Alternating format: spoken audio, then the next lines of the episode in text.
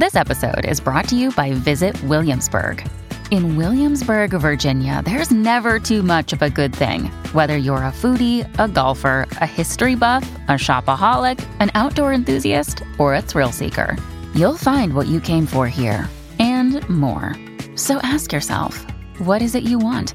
Discover Williamsburg and plan your trip at visitwilliamsburg.com. Look, Bumble knows you're exhausted by dating. All the must not take yourself too seriously and 6 1 since that matters. And what do I even say other than hey?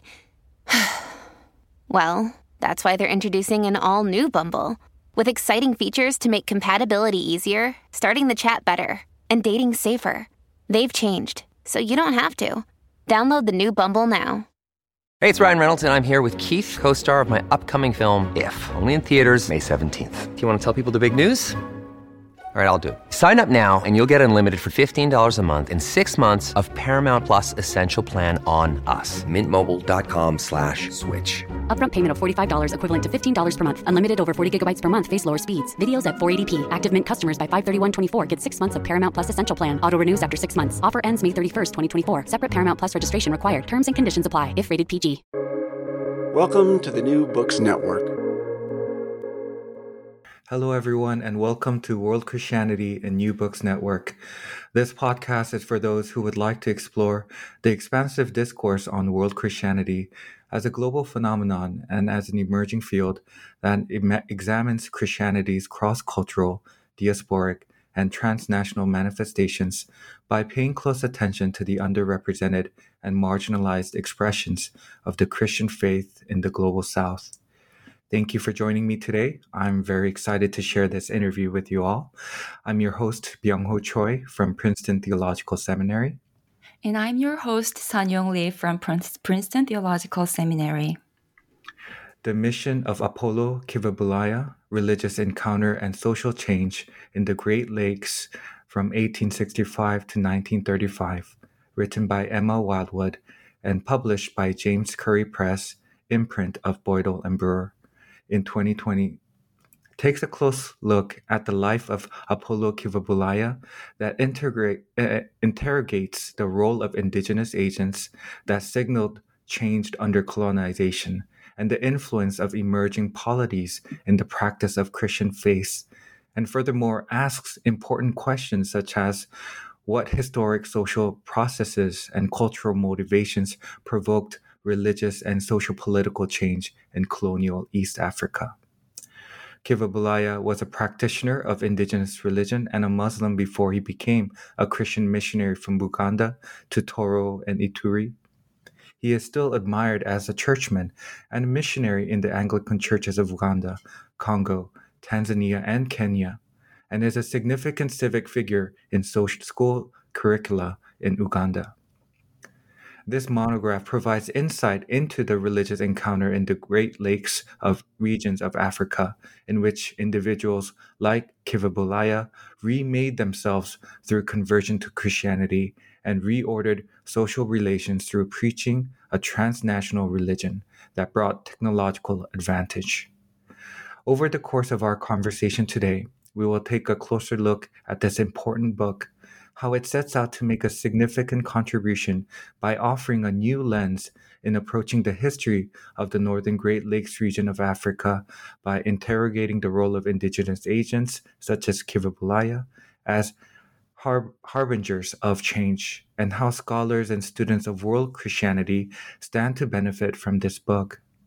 To learn more about these issues and more, please stay, please stay tuned and we hope you enjoy the book and our conversation as well. Today, we are privileged to talk with Emma Wild-Wood, the author of The Mission of Apolo Kivebulaya, Religious Encounter and Social Change in the Great Lakes from 1865 to 1935. Emma Wild-Wood is a professor of African religions and world Christianity in the School of Divinity at the University of Edinburgh. With Dr. Chow, she serves as the co director of the Center for the Study of World Christianity. And she is also the co editor of the journal Studies in World Christianity by Edinburgh University Press. She is currently the co editor of the book series Religion in Transforming Africa, published by James Currey Press, and the member of the editorial board for a number of peer reviewed journals. Dr. Wild-Wood's work focuses on religious encounter in sub Saharan Africa particularly Christian conversion and the growth of mission initiated denominations between 1800 and the present day. Her research has also examined the impact of migration on Christianity identity in the Democratic Republic of Congo, East African Revival, and on migration and Christianity in Africa and the United Kingdom. Her experience teaching in the Democratic Republic of Congo, Uganda, and Cambridge has contributed for her to teach and write on a wide spectrum of issues, such as the history of Christianity in Africa and African religious diversity. Her first monograph is Migration and Christian Identity in Congo, published by Brill in 2008. Her co-edited volume include The East African Revival: History and Legacies with Kevin Ward by Routledge in 2012. Foundations for Mission with Peniel um, Raj Kumar by Regnum Edinburgh Centenary series in 2013 and Ecumenism and Independence in World Christianity with Alexander Chow by Brill in 2020. Her most recent publication is a source book, The Archive of Ugandan Missionary. In this book, Professor Wild-Wood edited and translated the writings by and about Reverend Apolo Kivebulaya. So, welcome back, Dr. Wild-Wood, to New Books in World Christianity. And thank you so much for returning to our podcast uh, to discuss your book. Well, thank you very much for having me again. Uh, it's good to be here. Now, this is your second time coming on our World Christianity podcast. And in the previous one, we talked about the book that you co edited with your colleague, Dr. Alexander Chow, uh, titled Ecumenism and Independency in World Christianity. I know that during the previous podcast, you also had the opportunity to share a little bit about your background. Um, but for our listeners that might be just tuning in and new uh, to your work, do you mind briefly introducing yourself again, um, your academic background, and how you became interested in your field of study?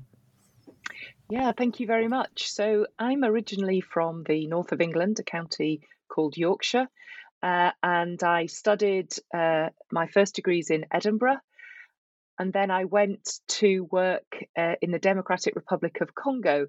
I was teaching there um, in a theological college run by the Anglican Church um, and supported by the Church Mission Society um, and taught there for about seven years. I spent some of that time in Uganda as well. at what, what's now Uganda um, Christian University and Namugongo Martyrs Seminary. And I, it was on the back of, of that experience of teaching that I decided to do um, a PhD in uh, the migratory patterns uh, and how they helped uh, develop uh, church affiliation and how they changed the nature of people's uh, Christian affiliation and changed their church. So that I came back to do that at Edinburgh in the Centre for the Study uh, of World Christianity, uh, which I now direct. Mm. Thank you for sharing, um, Dr. Wild-Wood. I would like to um, also invite you to tell us more about how you came to write this exciting monograph. Um, let me remind the title again for the audience The Mission of Apolo Kivebulaya Religious Encounter and Social Change in the Great Lake from 1865 and 1935. So, how did the idea develop, and what was your research process like? And what archives and sources, source materials did you turn to? And we would greatly appreciate if, um, if we could hear more about the archive of a Ugandan missionary, uh, the source book that you utilize and um, you have recently published. Thank you. Yeah, well, I first met uh, Apolo Kivebulaya in 1993. I was introduced to him at his grave. Um, it, which is in Mboga in the Democratic Republic of Congo. Um, when I had just recently arrived, and I was taken then straight up the hill from his graveside, which lies outside the cathedral in Mboga, um, to meet uh, one of his children, uh, not actually a, ki- a, kin member, but a person who had, uh, as a young man, uh, been trained by Apolo, been taught by him in school, and also become uh, an evangelist uh, and, and worked his whole life for the church. By that time, he was a very elderly gentleman, and so he regaled me with stories about Apolo Kivebulaya. Um, so it was that encounter that um, uh, was was profound uh, because I realized this was a person who was imp- very important um, to the uh, Anglicans in that part of Congo. And yet, I didn't immediately think of him as a research project. In fact, when I was doing my doctorate, um, I was actually looking at a much later period, some 30 years after he died. And so I kept avoiding um, asking people questions um, about him because I knew that people were very keen to talk about him and very proud um, of their association with him, and that if many of the, his his first contacts, of course, had, had died by this st- stage, but their children and their associates and so forth um, had heard so many stories about him that I was often trying to avoid hearing about Kivebulaya in the end, I decided that this was actually quite important. The fact that two or three generations later, people were still referring to him, telling me about his character, telling me about events surrounding his life suggested that um, he he was really important. And so after I'd done my PhD, there were some sort of articles that I was writing or conferences I was attending, um, where there were there were various themes, and I often came back to um, Kivebulaya to think round these themes, and very slowly the penny dropped that really he deserved another um, look, extended look at his life. And you asked about the sources, um, as well as these memories um, that I, I heard of. I spent quite a lot of time in uh, Makerere University archives, um, and I'd like to just before I forget thank uh, Makerere University Library for giving me the permission to put some of their sources uh, in a in a book in a textbook that um, makes them more widely available. Um, but I, I, was there and I found a lot of uh, sources um, in the late nineties, and I've been slowly working through them. And there are two boxes in particular that are quite important. And I, with George Mupanga, um, have selected them, ordered them, translated them. Um, they are Apolo's notebooks and diaries and correspondence. Um, and they're also uh, uh written but unpublished memoirs by uh, people um, in Uganda, a couple of people in Uganda, uh, including the first Ugandan Anglican bishop, Aberi Balya, um, and also um, some important oral testimonies that were recorded in the 1950s. Um, so this this enabled me to really um, hear, if you like, Apolo's voice and those of around him, whilst also turning to missionary and colonial um, archives uh, as well to sort of triangulate what was going on and place it in a wider context. Mm-hmm. mm-hmm. Well, thank you so much, Dr. Wild-Wood, for that um, a deep insight into you know the process and also um, how this um, how you utilize these various resources. And as we take a deep dive into your book, we can see that um, your book is comprised of seven chapters uh, plus an introduction and a conclusion. Um, and also entailing a very lengthy list of archives and interviews and literary resources you turn to uh, for your book. Each chapter is set in a chronological order and partitions according uh, to important and precise time frames um, that not, not only highlight the life of Kivebulaya, but important themes and events that was taking place in the context of East Africa.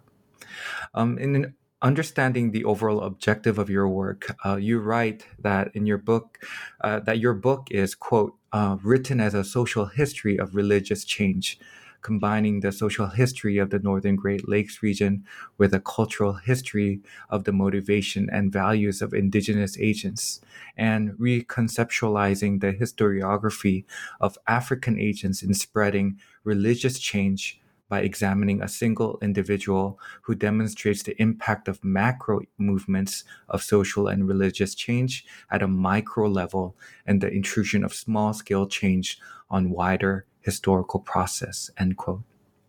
So I think it is important to make it clear for our listeners that your intent is not to write just another hagiography, but rather your work is an invitation for readers to understand the religious historiography of the Northern Great Lakes region and the role of indigenous Christian agents during a time of critical change in this region you know, while also examining the social origins of converts, the political economies from pre-colonial authority to colonial administration, and the indigenous religious encounter with Christianity and missionaries.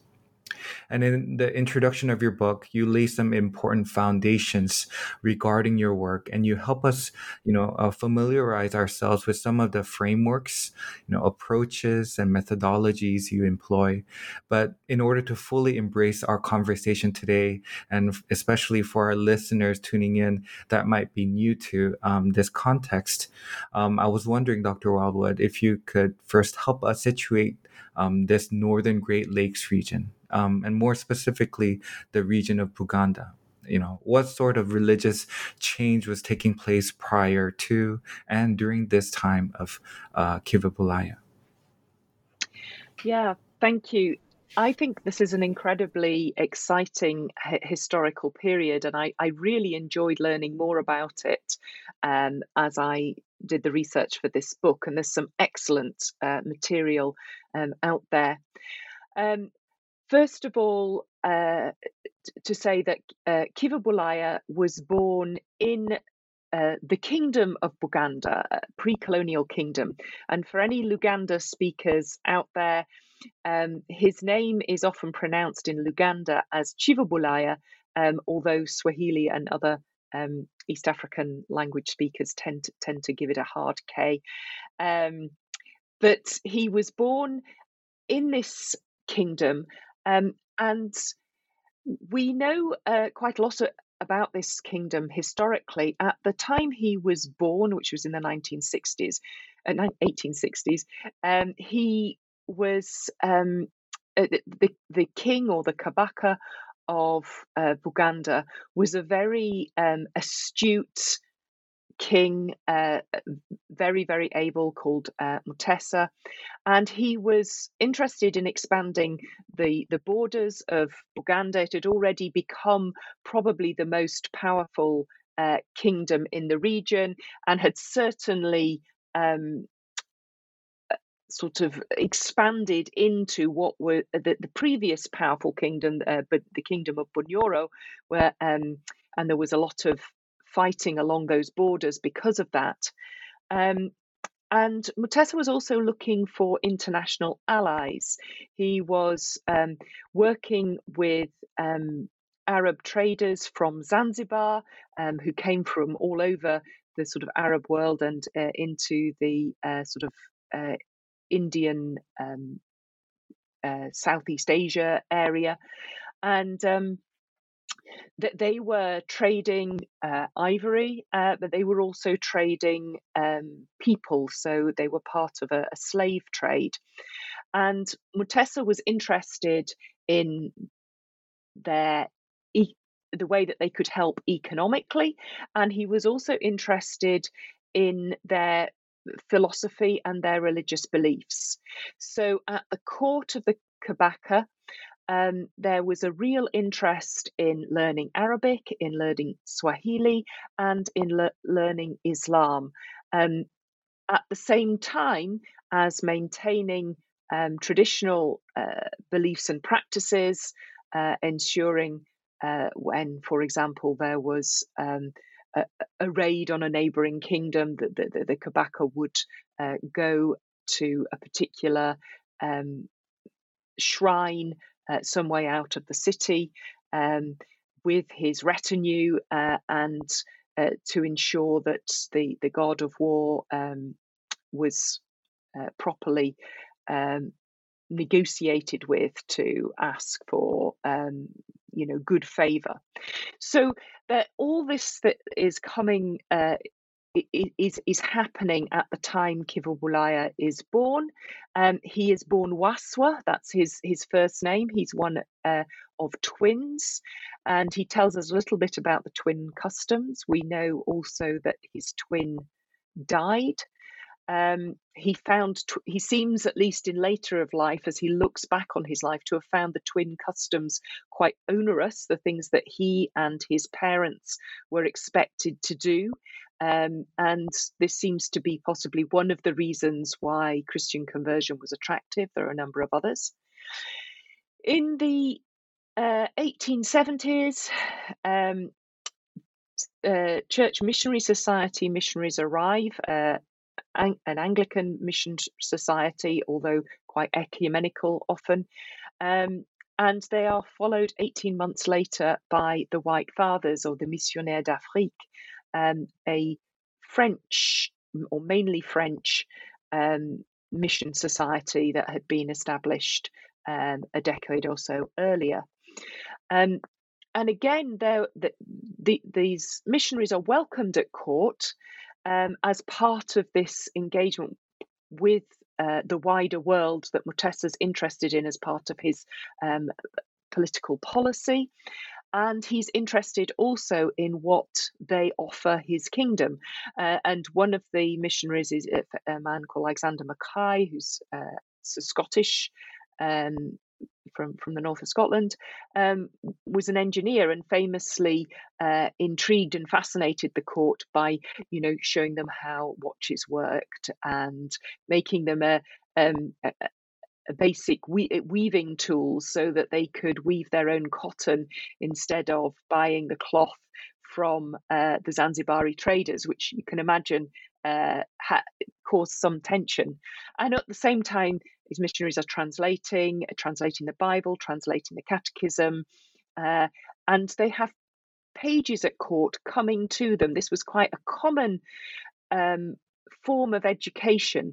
Uh, young men were sent to to the court or they were sent to chiefs in their local areas or to you know a, a prominent uncle to learn uh, about life um, and and so these these pages were attaching themselves in one way or another to some of the missionaries as well as to some of the Muslim teachers to learn more about these religions. So there's this great sense of intellectual curiosity, of exchange, of language learning, uh, all sorts of things going on at court. But Kivebulaya isn't there. So we know quite a lot about the court. And one of the things I, I try and say in this book is well, we know that this uh, interest and and final embrace of Christianity in in, in the court led to um, Christianity becoming very important uh, from the turn of the century, and particularly Protestant Christianity as the group that was in the ascendant, um, all all became part of the Anglican Church. But what's happening to ordinary people? And Kivebulaya lets us know a little bit why ordinary people might be attracted to this it is possible, and this is a real hy- hypothesis, it is possible that Kivebulaya lost his freedom in some way. He may have been enslaved, he may have been so impoverished that he joined uh, one of these labor bands that were formed of people who had been raided. We're not. It, it, it's not certain from the records. Certainly, those looking back, trying to give him a higher social status. and uh, then, then I think is p- possibly merited. So I think he comes into the orbit of the court um, to gain work. Uh, he works on on the roads. Um, the the Kingdom of Buganda had a, a very good infrastructure, um, and he's working on the roads. Um, and he he may not be entirely a, a free person at this point. Um, um, and he, but this is how he comes into the orbit of people who are reading the Bible, praying in a new way, bringing in new ideas about what it is to be uh, to to engage with the supernatural, with the spiritual, and also what it is to be a person. I mean, there are lots of different ideas swirling around at court, and every so often the Kabaka attempts to put a lid on it and ensure that he has authority. So um, it's fa- famous. Uh, that there's actually a Martyrs' Day now uh, in in Uganda in June, which uh, commemorates the deaths of a number of pages who were killed for their Christian beliefs. But a decade prior to that, there had been a number of um, Muslim, uh, keen young Muslim pages who had placed the authority of Islam over above the authority of the Kabaka, and they too um, had met a, a, a sad end uh, and were executed um, for some of the decisions they took in that light. Does that uh, give you enough to be going on in terms of background? Yes, yes. Thank you um, for drawing this helpful map for us and for our listeners to understand the background. And as we explore your book further, this is very helpful. And um, just a quick follow up question, if I may, Dr. Wild-Wood. Um, I was wondering if you'd like to um, briefly speak on uh, your methodological use of biography especially as you draw attention to the life of Apolo um, Kivebulaya. And how do you utilize um, the biographical method for your work? And what were some of the elements you considered uh, vital in this method? Thank you very much. Yeah, I thought long and hard about using biography uh, and also how to use biography because clearly it's a, a quite a capacious genre. It's uh, uh traditionally historians were very nervous about it, but more recently we've seen um, a real renaissance of using biography for all sorts of different reasons. So sometimes um, as a to get to those life stories, and they're often called that of of ordinary people. Um, you, you have, and, and and I feel like this is partly what I'm doing with uh, He he he becomes in some ways extraordinary you can talk about that but he seems to be a very ordinary person. He is not a, a, a chief. He's not really of chiefly stock although he does remind uh, people that his mother had some links back into the court uh, uh, of Bunyoro, but she, she or her ancestors had clearly moved away from that. Um, and uh, you know, so in some ways, why do we have a glimpse into an ordinary person's life, and we don't often get that at this period, uh, and it's partly because he, he, he the the course the life of of, uh, of his life that it took. So he says something about the ordinary. I think another way that biography has been used has been one person connecting with um, different parts of the globe. We've seen that used in sort of transnational or global histories. And although he doesn't really uh, travel any further than about 200 miles or so from the place he was born. Um, he's writing uh, to the UK and he's engaged with uh, these European missionaries and so on and so forth. So again, he's straddling um, these uh, scopes, uh, both very, very local, working very, very locally, but connected more widely, thinking about wider and newer um, issues. Um, I also felt like I had to unpick in this process the biographies that had been written beforehand, not because they are are necessarily bad. In fact, there's a very good one by Anne that was written in the 1960s. Um, but because they were they had a different purpose. So those ones written from the 1920s, 1930s by Lloyd, uh, uh A.B. Lloyd, who was a CMS missionary, and others, do have this sort of hagiographical intent. They want to show Kiva as um, an, uh, a, a, as a, a, very, very good example of what we would expect um, African missionaries to look like, and an example that Europeans ought to follow, which kind of change, changes a little bit um, the way in which missionary biography have often been thought of. So, this is very interesting to me why people wrote biographies in the past and what they were saying about Apolo. But I was really interested in um, saying something um, a little bit different, putting him in his context. Um, either that was considered unnecessary in these early biographies or it was done partially. So we know something about the uh, Buganda context from Anne Luck's book, but we don't know very much about Fort Portal, and we really don't know what's happening in Congo where he ends up working.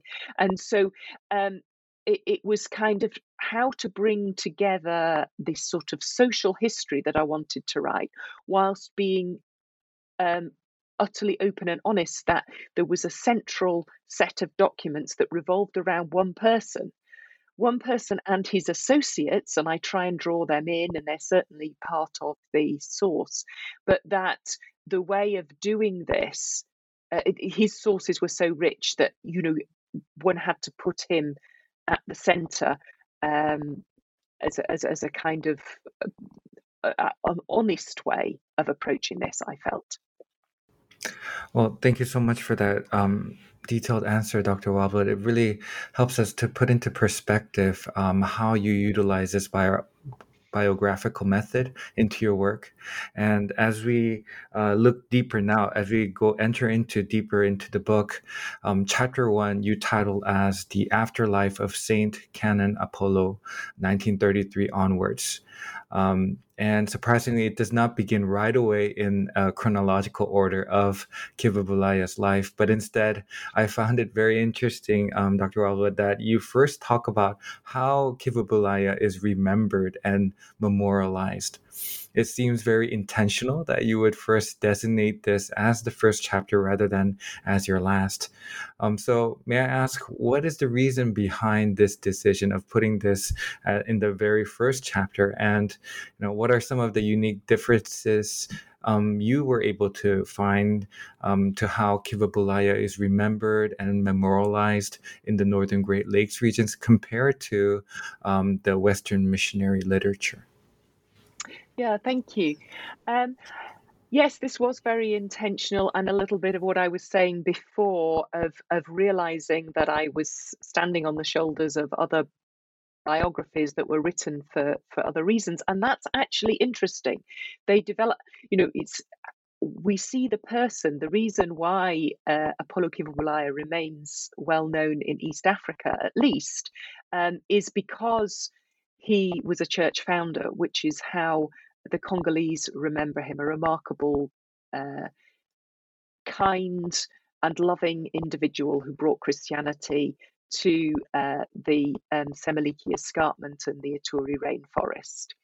And so that that's one set of memories. Then I, I, discovered as I was doing this research and spending time in Uganda, I met um, some uh, clergymen in the uh, the the Church of Uganda.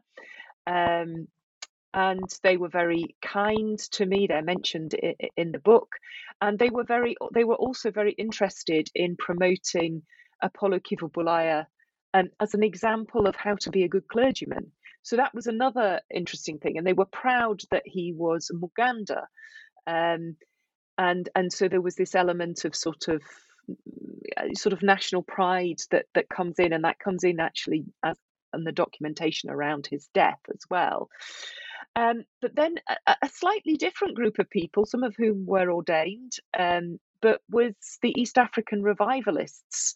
And this helped me make sense of some of the things Apolo uh, said uh, towards the end of his life.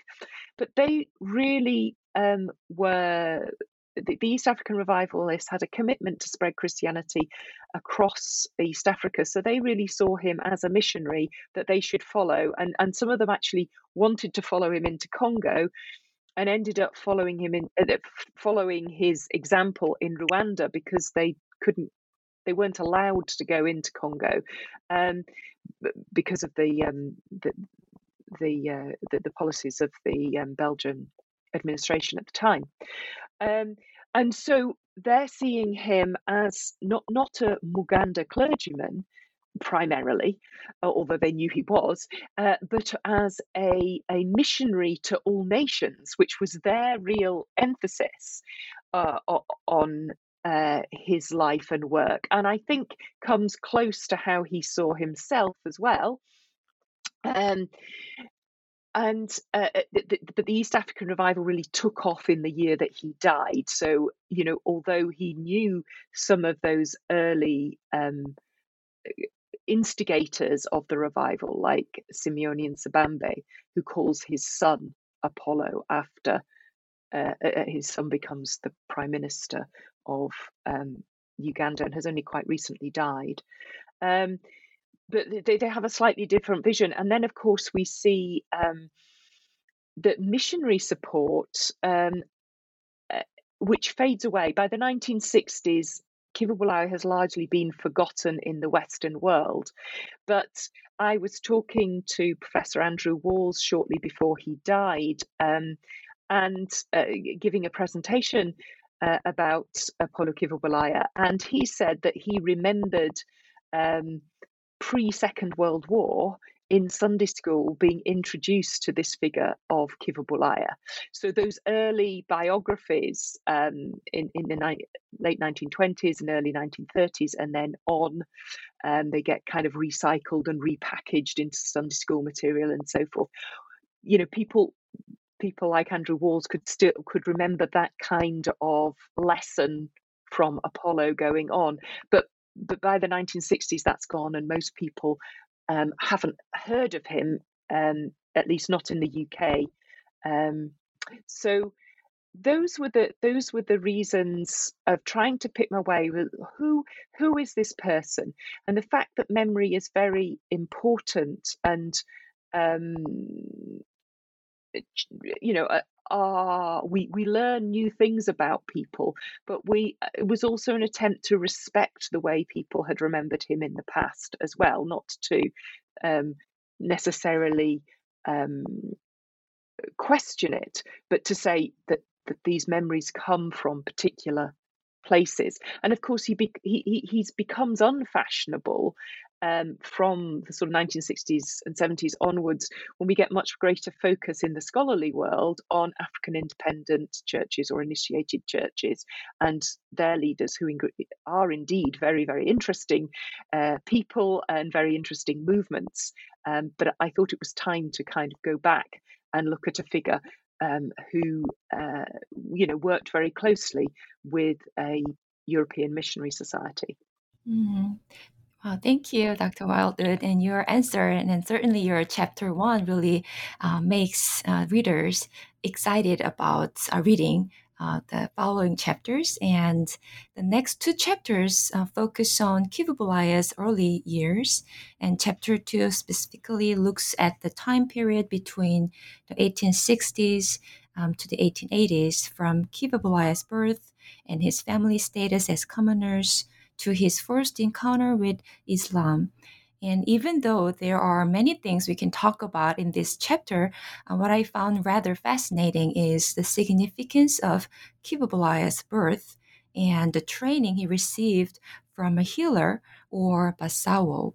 So, um, Dr. Wild-Wood, uh, could you expound more on the significance of being born as a twin, even though you already uh, mentioned briefly earlier, and how that identity follows through one's life and what role did Kivebulaya's twin status and healer parentship had have on him after he became a Christian?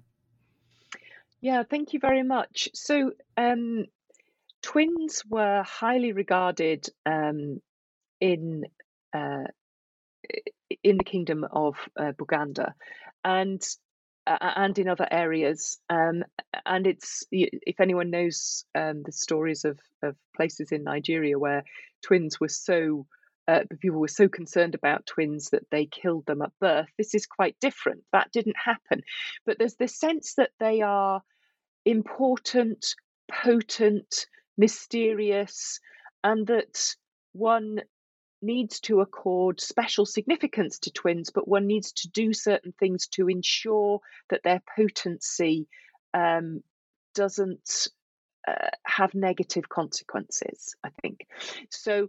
One one.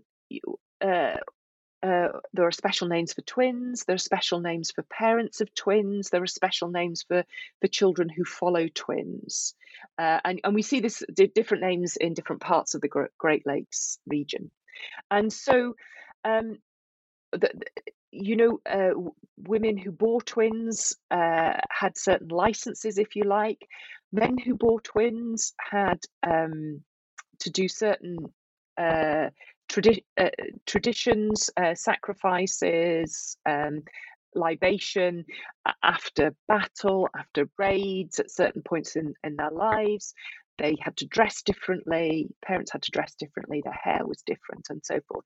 And twins had to be buried at a certain time if they died. If one of the twins died, as with uh, sister, they, they, they couldn't be buried in the normal way. Um, and we see this importance of twins going right the way through society. So the Kabaka, even if he wasn't a twin, had a twin symbol uh, in, uh, his umbilical cord was dried and so forth. So, you know, it, it, it tells us something about the way of viewing the world as in relation, as connected, as, as people being um, individual eh, to use the anthropological term rather than individual. Um, uh, and and this I think this is really important. But for those who uh, so it gives us a really important glimpse into society and into how people viewed personhood. But it beca- it seemed to at least the, the way Kiva talks about it later on his life seems to have been quite onerous. It was hard, and so he talks about leaving the mpisa, the the customs of twins when he adopted the dini or religion of first Islam and then and then Christianity. We don't know, sadly, very much about uh, how closely or for how long he was engaged with um, Islam, although we have some hints. Um, so, so, so this idea uh, of, of twinship being onerous and being wanting to set down these customs is something that he writes about. Um, and so this, and it's a, another reason why he takes on new names, I think, so that the Waswa name just becomes sidelined, and this is also quite common. Um, uh, we, uh, in the Western world, we're accustomed to you know starting out life with a na- with a couple of names and not really changing them except in very particular circumstances. Much more common for people to change their names and switch and to find names that are more appropriate for who they are, to be given names by other people and that kind of thing.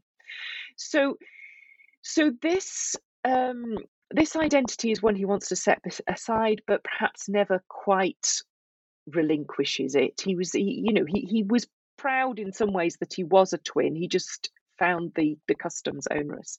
The healing thing is is much more interesting, and you know, again, um, by the time he's talking about being a healer, he has rejected a lot of the practices, and he is unconvinced by some of the practices, some of the divining practices, and yet clearly his healer, his healing follows through him through. So he looks out for other forms of of healing. He takes on biomedicine, and we do see him praying for healing for people, offering them simple remedies like coffee, um, you know, uh, washing in the river, this kind of thing. Those are those are uh, rarer occasions than when he's giving out you know malaria tablets or iodine for cleaning wounds and that kind of thing.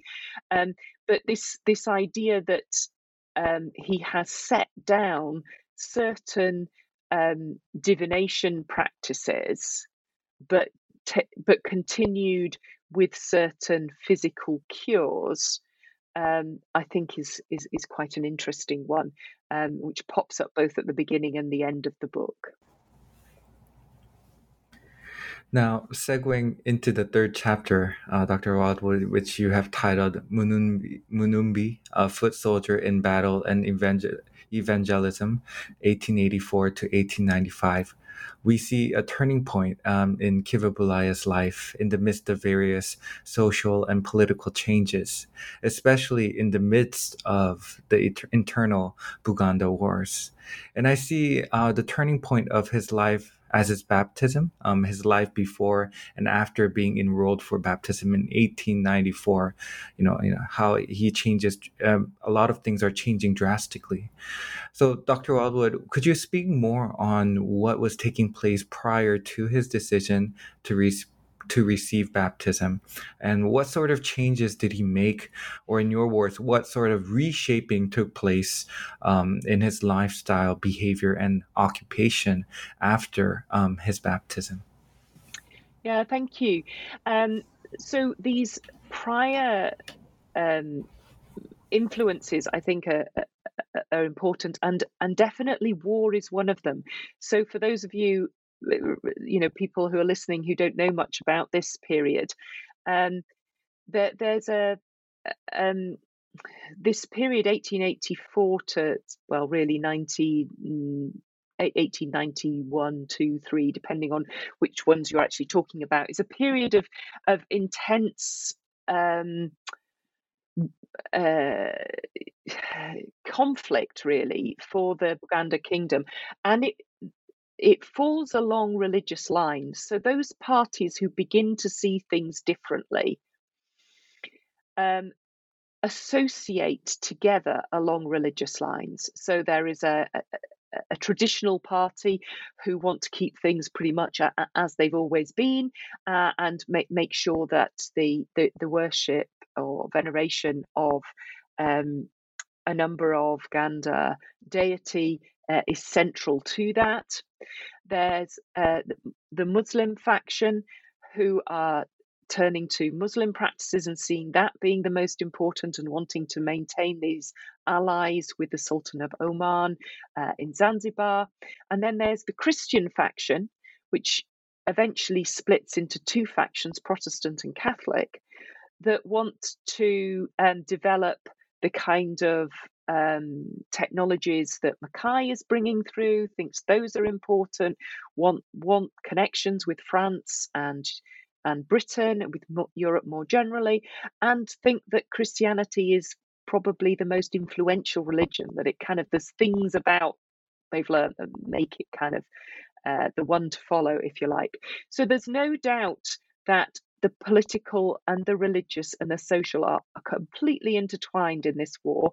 And in some ways, that's an internal response because um, the Baganda expected their rulers to um, bring political decisions for the well being of communities to the shrines of the deity.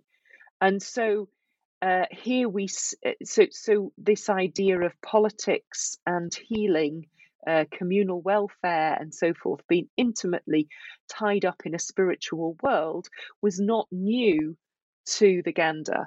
What they were discussing was how it should be in this de- in this particular moment. And one of the problems here was the international slave trade. That it was, uh, al- although the Buganda kingdom looked firm, it was kind of shaking its foundations. Uh, people, ordinary people like Kubulai, couldn't be assured of their freedom. They couldn't be assured. Uh, women certainly couldn't be assured of their freedom. Uh, all these things were sh- were shaking the foundations of uh, the kingdom, and people were saying it's not good enough.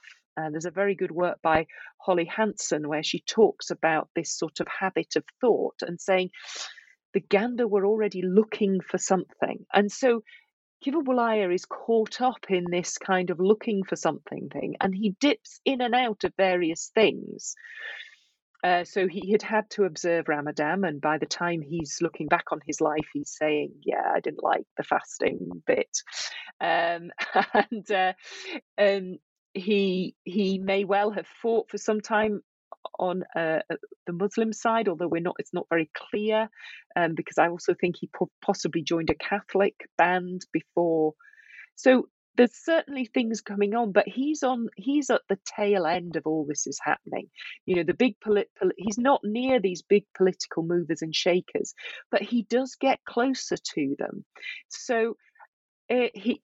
Uh, what, the, the wars are just about settled down, but there are a couple of um, uh, uh, the internal wars have settled down, but there's some wars with the Bunyoro, some battles with the Bunyoro, and it's almost certainly that after one of these battles, Kivu comes back and says he wants to be baptized, and precisely at these battle uh, uh amongst the soldiers, there's a kind of revival going on. So we, I, am trying to pick away this language of violence uh, and also this uh, hope for peace and prosperity and a better situation in it all.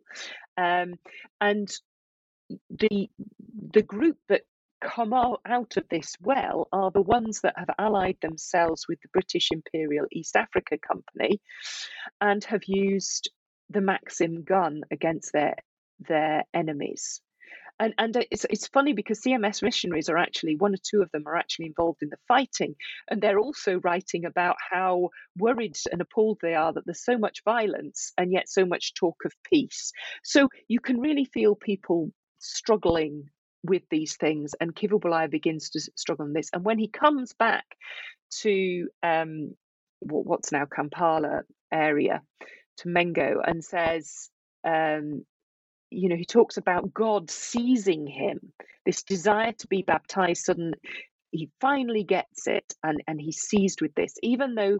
Uh, so it's quite a violent word, and it's a word that's used for possession. It, it can even be used for rape or, or that kind of thing. But it's kind of like I've been taken over. I can't do anything else.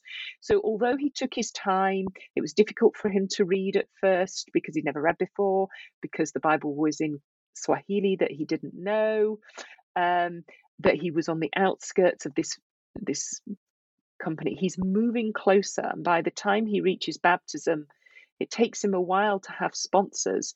But one of the most prominent chiefs of the kingdom, Hamu Mukasa, um, who's secretary to the first minister and then becomes a, a very, very prominent chief, uh, who's leading the Mengo Christian Church Council, uh, who's translating the Bible in in or helping with the translation and writing a commentary on Matthew's gospel. It's him who becomes uh, Apolo's godfather. And so there you see him moving into a much more kind of um, connected role with some of the big movers, political movers and shakers, who by this time are Anglican Christians.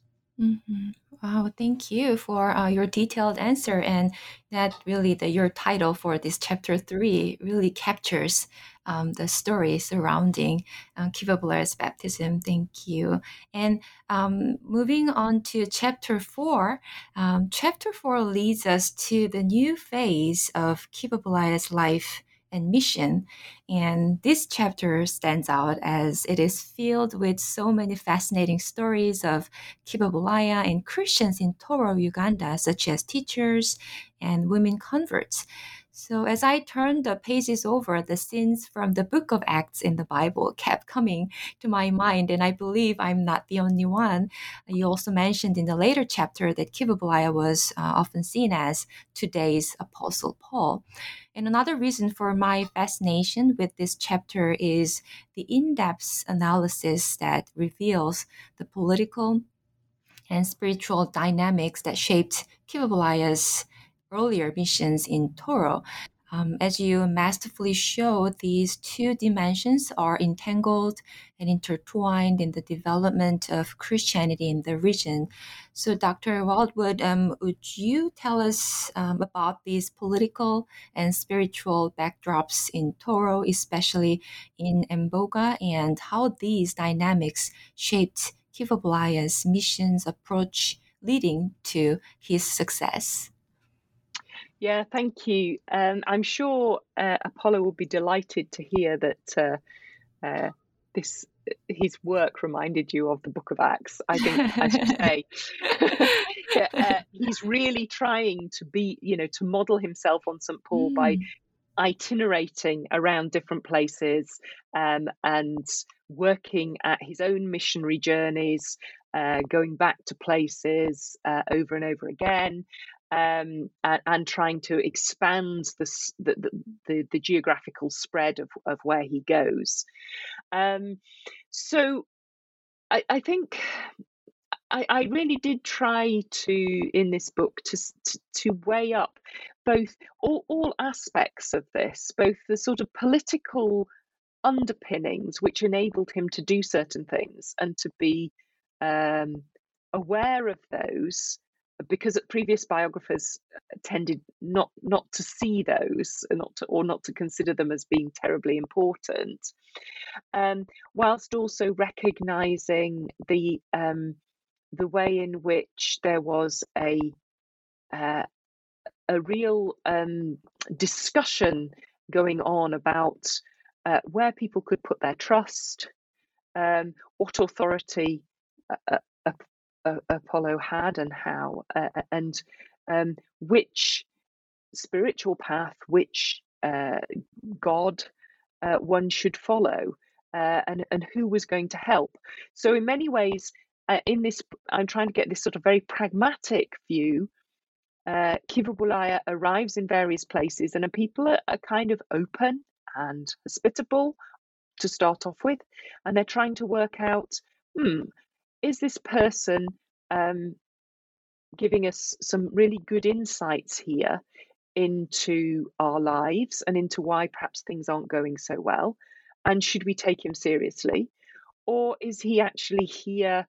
uh, is his presence actually destructive because he's he's saying um, we should only worship one god um, that that god is Ruhanga in in this area. Um, that's the name of the creator god amongst the Baganda. It was Katonda. Um, so he's saying you should worship the creator god, but all other gods, yeah, you, you need to forget they're not not proper gods. So is this is this where we've been going wrong? Not following this, or is he actually by by speaking this actually bringing misfortune upon us and so in in in Mboga which is at this time um, not really under colonial authority. And the border is clearly delineated um, only in about 1908 and, and it brought into effect in 1910 and, and at that point it becomes part of um, at the Belgian Congo. Um, but it, it's not delineated, and yet there are these forces, including uh, mutineers from the, the Belgian colonial force, causing a great deal of, uh, of misery and upset. There's also these uh, that the colonial forces are trying to um, abolish the slave trade that's going on, but they bring their own misery, if you like, upon upon the populations. Um, and so um, Kivu is being weighed in this very pragmatic way of is he offering something good, bad, or indifferent? And and so there's one point where he's welcomed by the people of Mboga, and another point where they the, the a number of them, not all of them, turn against him um, because um, there's an accident and the chief sister is killed. Um, uh, she falls on a on a spear, um, but it's a spear that one of his associates belonged to one of his associates, um, and so th- there, you know, here is, you know, he, this is a clear sign that he's bringing destruction, and so they turn against him. But in the earlier biographies, this is all hagiography, you know, this is persecution narrative. So it, it's and and clearly Kivebulaya himself is doing some work on this. Am I am I doing the right thing here? Uh, and and he has there's a number of events which I describe, but he has a vision of of of Jesus, which assures him that he is doing the right thing, and it's something that he refers to later in life. Um, uh, he's very interested in supporting women, and it, it's clear that at least um, in parts of Toro and Mboga, um, women are attracted to the message that he and other evangelists, he's not the first evangelist in this area, he's not the only one, um, he just becomes a very prominent one because he many of them have a short time as an evangelist and he expands his time. But um, he, he, you know, th- this message about freedom is attractive. It's also attractive to some of the enslaved people or indentured laborers in Mboga who've come from the forest. They're also interested in this. And so, again, for some of the political elite, Kivebulaya is um, sowing destruction. Uh, he's he's disordering things, but for other people, he's giving hope. And yet, also at this time, you know, he's no radical. He may be preaching this stuff, which is upsetting, but he's working, he's trying to work with chiefs because he knows that's his way in. So he comes in, he speaks with the chiefs, he attends their ceremonies. He doesn't drink the beer, but he, he sings or he plays music or that kind of thing, joins in, gives an opportunity to speak to people, uh, speaks to women who are interested uh, in his in his message. And then when his message sort of begins to talk about well, we're all equal in the sight of God. We all need to repent. Uh, we, we, we can all be offered this eternal life. Um, and once that happens, we shouldn't be keeping people in any form of slavery. Then some of the chiefs begin to get a bit um, upset. And indeed, of course, their mediums are put out of business in a couple of cases because people you know follow what Kivubala is saying and so you know that's also sort of part of this conflict that comes with the introduction of Christianity. Well, thank you, Dr. Um, Wild-Wood, for, for that answer. Um, in segueing into now chapter five, it sheds light on um, Kivebulaya's continued mission um, in Toro, focusing on his understanding of Christian conversion. Um, as you insightfully explained for for Kivebulaya, conversion is first um, a radical change, both individually and socially, and second, it is a new belonging to a global uh, community. And he enacted this kind of Christian conversion in his life and mission, you know, cutting across boundaries between politics and religion, you know, nationalism and cosmopolitanism, and cultural and spiritual. Here I found the concept of Christian cosmopolitan vision very helpful to understand uh, Kivebulaya's mission, uh, especially his commitment to the Bible translation. So, Dr. Wild-Wood, would you talk more about Kivebulaya's, you know, cosmopolitan Christian vision and how it shaped and his emphasis on the vernacular uh, Bible translations? Yeah, certainly. So, uh, in in many ways, I think here Kivebulaya was in uh, complete agreement with the general uh, Protestant missionary view of the time. Um, and not only was it in agreement with it, but he pushed it so much further than some of the missionaries w- wanted to go. Um, so there was um, a real sense that people should have the uh, the Bible in their heart language.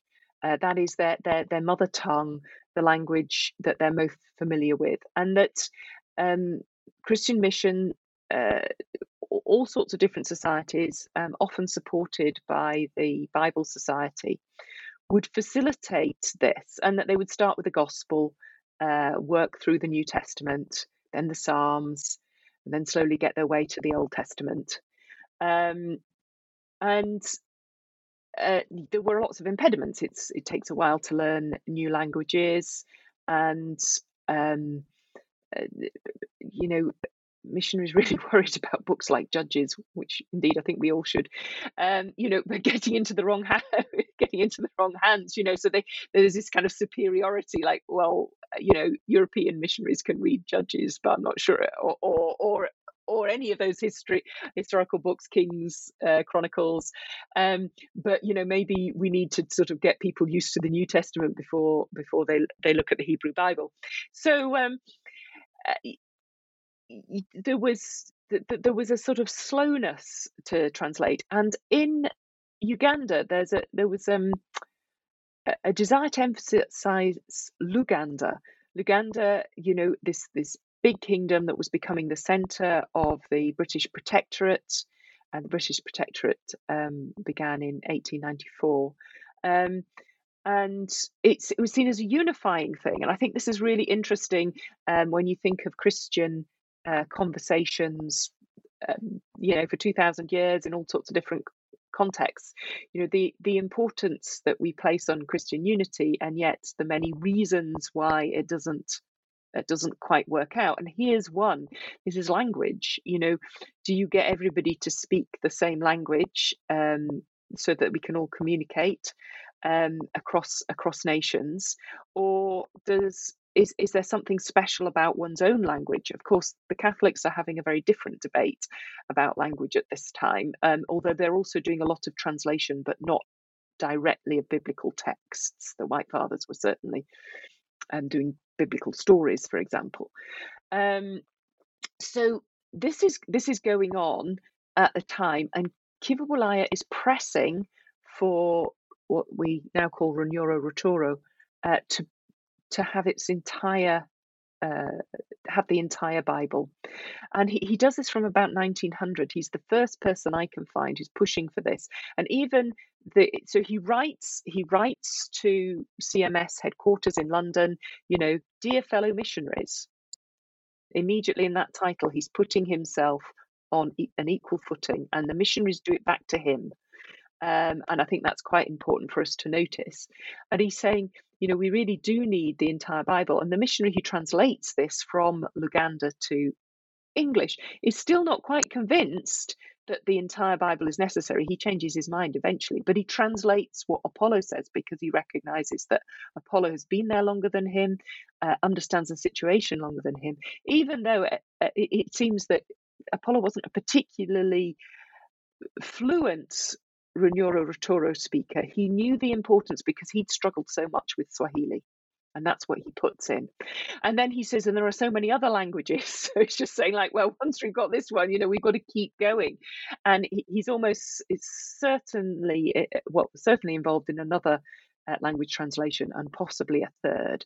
So he pushes forward. So even though he, or perhaps because his linguistic skills are, are fairly ordinary, um, he, he appreciates why people need this and he's saying no the two languages people have been saying well they're very similar and people say actually but they're not mutually comprehensible really. Um, so you know you need to do this work.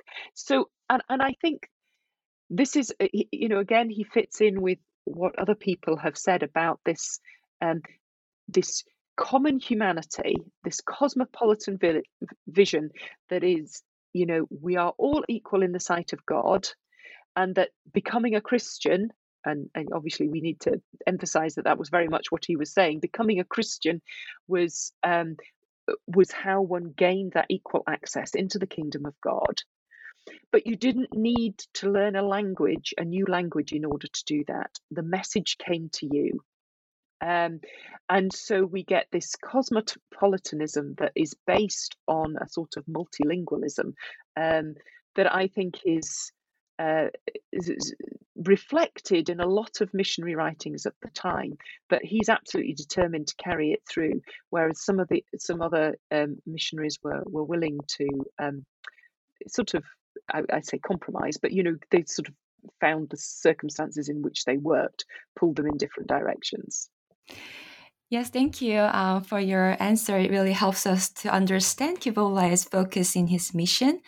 And in next chapter, chapter six, we see um, another transition in Kivebulaya's journey from a comfortable life in Butiti to the Ituri forest in Congo. Uh, but as you insightfully describe, it was not just the location change, but the changes in his mission approach and ideal. And this is the period in Kivebulaya's life that made him known for his mission to the Pygmies. Um, it was fascinating to learn how Kivebulaya interpreted and delivered Christian message using the people's cosmology and spirituality. And I appreciate that you pay attention to the experience of women Christians, as you mentioned in earlier chapter, and not just in this chapter, but throughout the book.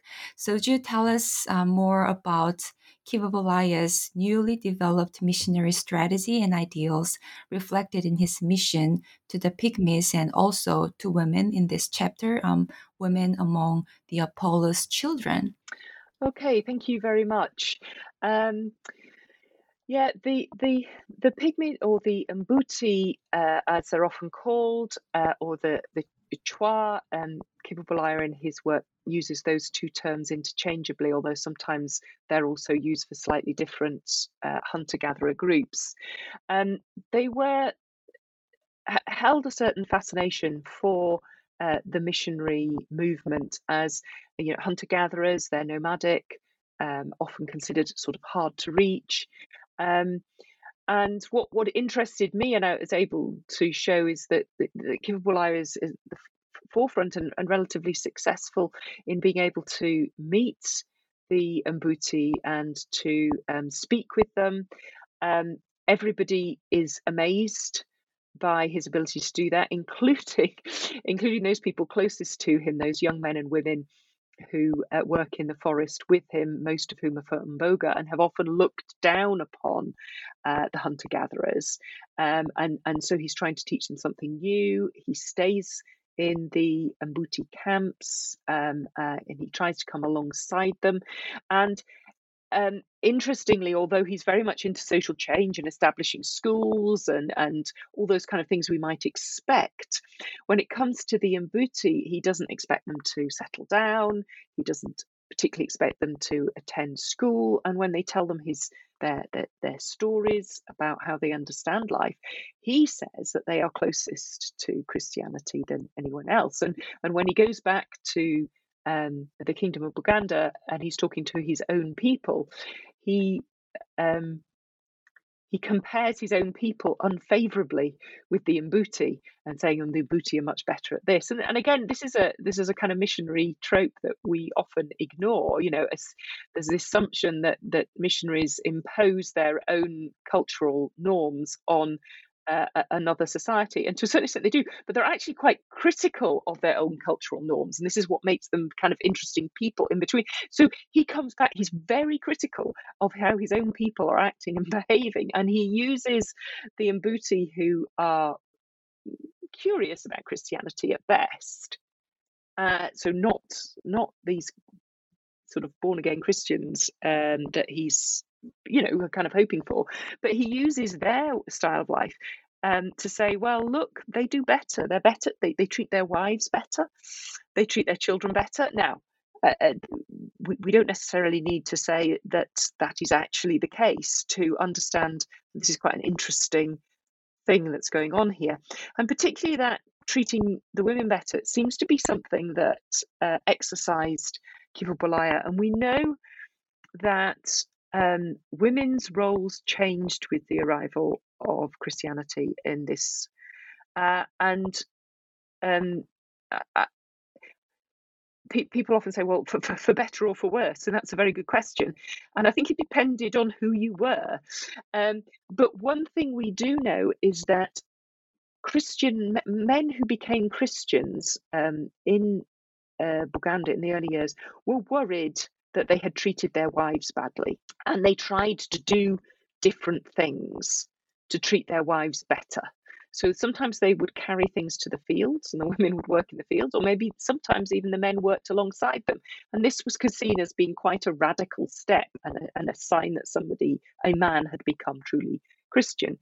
Um, we also, I, I mentioned about the, the, the, the poorer women who would have been enslaved or who, who were at risk of enslavement um, being attracted to Apolo's message.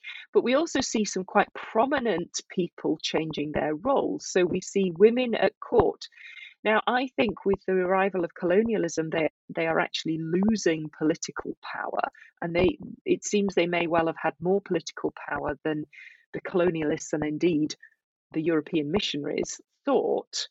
Um, but they are also changing their power. So they still have an awful lot of social cachet, uh, and and people like the queen mothers in these kingdoms, once they become Christians, take on these uh, roles of setting up stu- schools and nurseries and, and, so forth. And they give women eventually, you know, very soon, they're giving women independent incomes in a society that is now monetarized, if you like. So, you know, there's all sorts of questions there.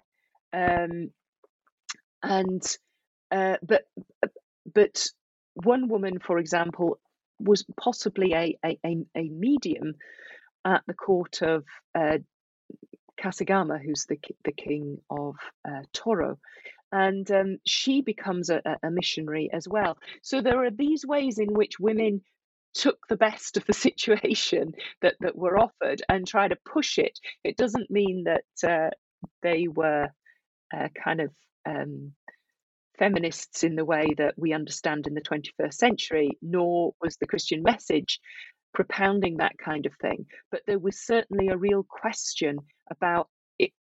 Christianity ought to be better for everyone, and it ought to be materially better for women. Um, how far it was successful, I try and tease out by looking at different uh, case studies in, in that particular location. Um, but uh, I think it's probably quite a mixed picture, and it depends with what marker you view it. Are you viewing it with the marker of uh, the, those historical individuals who are trying to uh, move from here to there? Are they successful, or are you measuring it with the marker of uh, 21st century liberal feminism? Um, you know, and, and you can measure it with both of those markers um, but I think it's you need to be clear about as a historian. I think you need to be clear about what you do. Um, so I, I, hope that's answered those those two questions. Thank you, Dr. Wild-Wood, for that answer and this continued journey in helping us, um, you know, re- investigate and examine the life of Kivebulaya, you know, taking both a micro and macro level approach to what was going on during this time period, and also how the the wonderful work that you've done in unveiling the interesting social, political, and religious dimensions uh, within this context of East Africa, and, and it has been just a fabulous uh, time in learning more about um, your work and also this context, and we are already, you know heading towards the last chapter of your book, chapter seven, um, which takes on uh, such a challenging task to summate the life of a figure like Kivebulaya, and the task is done, you know, very beautifully. Um, Kivebulaya indeed, you know, had many names, as you listed in the chapter, a great Ganda missionary, a brave heart, Christ-like, and an apostle and you well captured the underlying mission in Kivebulaya's life as a mediator. Um, this chapter highlights four areas in Kivebulaya's mediating roles the itineration, the healing race relations, and the translations as well. While each offers helpful perspectives to understand Kivebulaya's mission, I found your interpretation of his healing ministry very illuminating. And I know we mentioned towards the beginning of our interview, um, this podcast, you, we've briefly talked about that, but um, Kivebulaya's healing ministry is mediating the divine power, um, not owning the power, as you have put it. And for him, healing is a tool for African Christians to claim their agency beyond um, the European colonial systems of care. So I would greatly appreciate it, uh, Dr. Aldo, if you could briefly tell us about Kivebulaya's mediating roles in those areas. You know, hopefully more about the meaning of healings and miracles uh, within, you know, Kivebulaya's life and mission. Yeah, thank you. Um, it did. It, it, struck me that he's very much this um, middle figure. And there was so much more that one could say, but the book was already long enough. So I had to uh, um, I had to sort of uh, bring this um, out somehow. And so, yes, the fact that he's moving around, that he's meeting, you know, physically moving to different villages, uh, different language groups, uh, working with a whole variety of people uh, in order to communicate. Um, and uh, and understand you know that's a sort of very physical I, uh, you know mediation in his, his, his itineration on foot. Um, uh, and I, think healing you know also is part of that mediation. So yes in many ways um, Kivebulaya signs himself up to a kind of missionary form of healing. He was getting uh, medical supplies from the, the, the hospital. This is towards the end of his life. It was being set up in Fort Portal uh, in the Kingdom of Toro, um, uh, run by CMS missionaries. And he, he was getting his medical supplies from there. It seems to be fairly basic stuff. We know he cured himself from malaria. You know, he had things for cleaning wounds, um, basic pain relief. Um, but and he also invited some of the CMS missionaries to come and give sort of clinics. They often had difficulty crossing the border because of the relationships between the British and Belgian governments. But when they were able, he invited them to come, and there would be huge numbers of people that were being seen very, very rapidly in an attempt to offer some basic uh, remedies um, to them. He would use his own money at times to send people to the hospital if they were very, very sick. Um, but he would also come alongside people and pray for them. So prayer was was uh, you know a significant part of his healing. And he's also um, has these times where he prays. So uh, Ndahura Bezaleri, who eventually became the um, Archbishop of um, the, the, the province of um, what was then Zaire and Rwanda and Burundi in the 1980s. Um, when he was a little boy, and this story was circulating um, from the moment he was a child, a people thought he was going to die. Um, people had already come to mourn. There was already wailing, and Bulaya took him and put him on his bed and prayed for him. And again, you can really hear the biblical resonances coming out here. Um, uh, if you know sort of Jairus's daughter or the widow um, uh, and the prophet Elijah and all these kind of stories are kind of resonant in this. But what I found particularly interesting is that in his own work, he's he's quite cautious about his healing ministry. He's not. Uh, he, he, doesn't um, say a lot about it. Um, he's certainly modest about his achievements. He tries not to sensationalize. But his immediate followers, who are all interviewed in the 1950s about their works, bring a different perspective.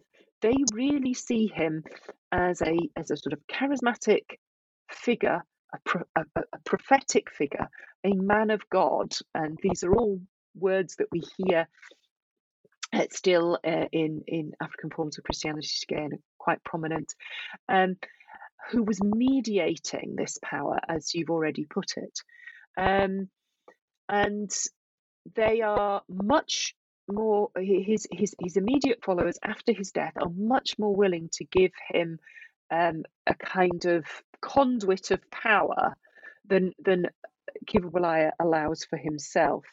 Um, so um, I, I, do think that this is quite an interesting one. I think here we see resonances of prior practice of, of spiritual expertise. Kiva would have been very concerned not to look too close like a, a, a, a figure from the past, but he was also trying to communicate. So, one way of doing that was to make these connections and probably did it quite effort- effortlessly. It was part of, of, of who he was, and it was certainly part of who his followers were. And they were very keen to uh, I mean, not directly. They don't directly say, "Oh, he's following in the mold of traditional spiritual experts," but the way they talk mm. about it is very, very. Simple. Thank similar. you, Dr. Wild-Wood, and thank you for walking us through chapter seven and your book. And your book really brings the past into life with the vivid narratives and stories.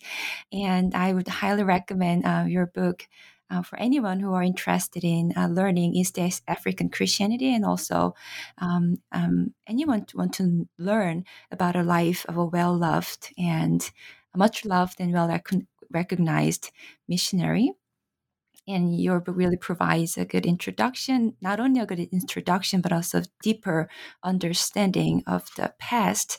So as we head towards the end of our interview there are two questions we would like to ask you and that is first what do you hope uh, students um, and scholars working on world Christianity will take from your book, and what new doors for um, research would you say your book opens up?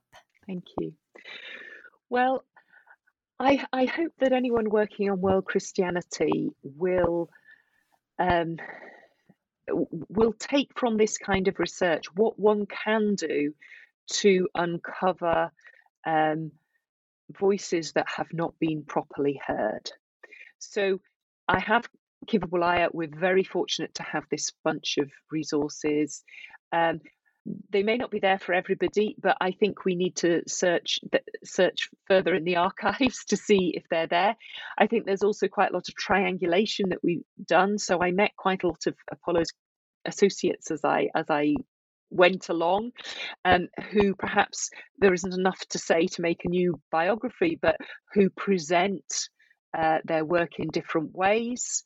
Um, I also used a lot of unpublished um, masters and uh, bachelor's dissertations um, that are in Makerere University and other universities in order to do this because there's some very very good work that uh, by students. So so don't think that your work is uh, unimportant. If you if you are able to do this kind of early ethno ethnographic research or you know of uh, some documents that are perhaps in some some auntie's cupboard somewhere um, that, that, that talk about an early uh, Christian movement, then think about that as a resource. How could you use it? How could you triangulate that with other resources? Um, I, I hope that people see the importance of trying to do these stories from the bottom up, as I've tried to do. Um, I think one of the things I haven't, uh, and, and certainly it was a criticism somebody put to me that I haven't really talked about colonialism or the British Empire. I mean, I mention it as a fact, I say how it intrudes. But to, to my mind, there is a lot and lot of good work on that kind of thing, which takes the stories of those people who are most powerful politically uh, and shows how they intrude on the affairs of others.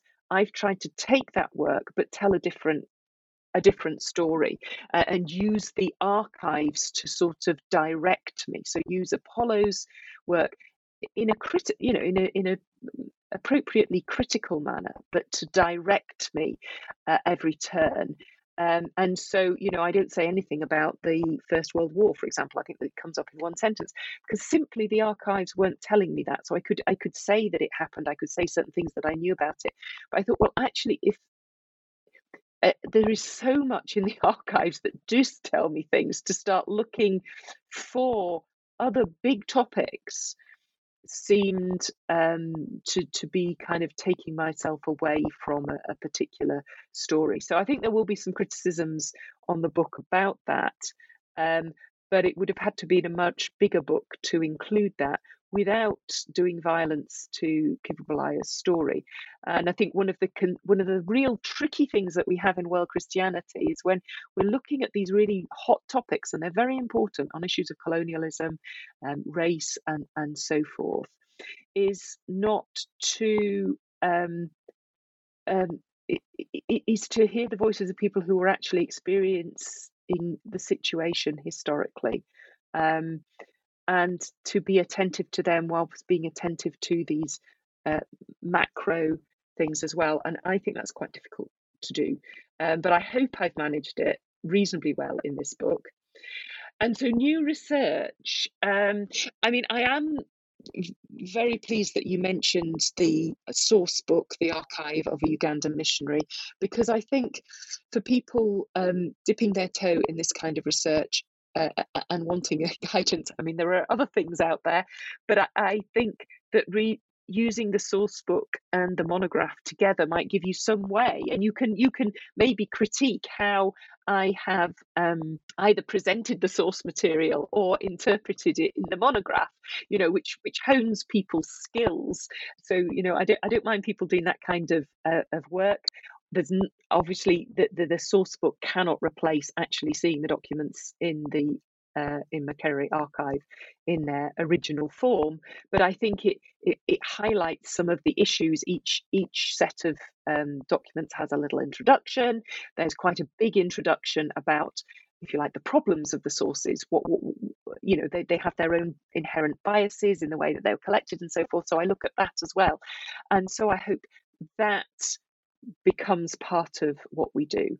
So I think more more biography might be interesting, but I don't think we have to do a, a biographical method. It may be that people can find a, a, sort of community or an institution or a movement and use the same kind of the- themes that weave their way through. Um, so uh, yeah, I, I, am excited and would be extremely gratified um, if this book opened up new research, and I'd love to hear from yeah. people. Well, Dr. Wild-Wood, thank you for um, that answer and for your time today to discuss uh, your excellent uh, work. And we have thoroughly enjoyed today's conversation with you. Um, as we wrap things up, our final question for you today is What are you currently working on, and what future projects do you hope to uh, explore? Well, thank you. And, and very briefly, something a little bit different. So, once I'd set this project down, I was already involved in a very contemporary project with some long-standing colleagues in Congo, um, looking at um, the relationship uh, or, or, how faith communities had responded to the COVID 19 pandemic in northeast Congo. And these colleagues, um, Amuda Bava and Yossa Way. Um, I'm going to be working with them again to kind of tie up this project, um, and I shall, um, uh, all being well, be in Congo in February.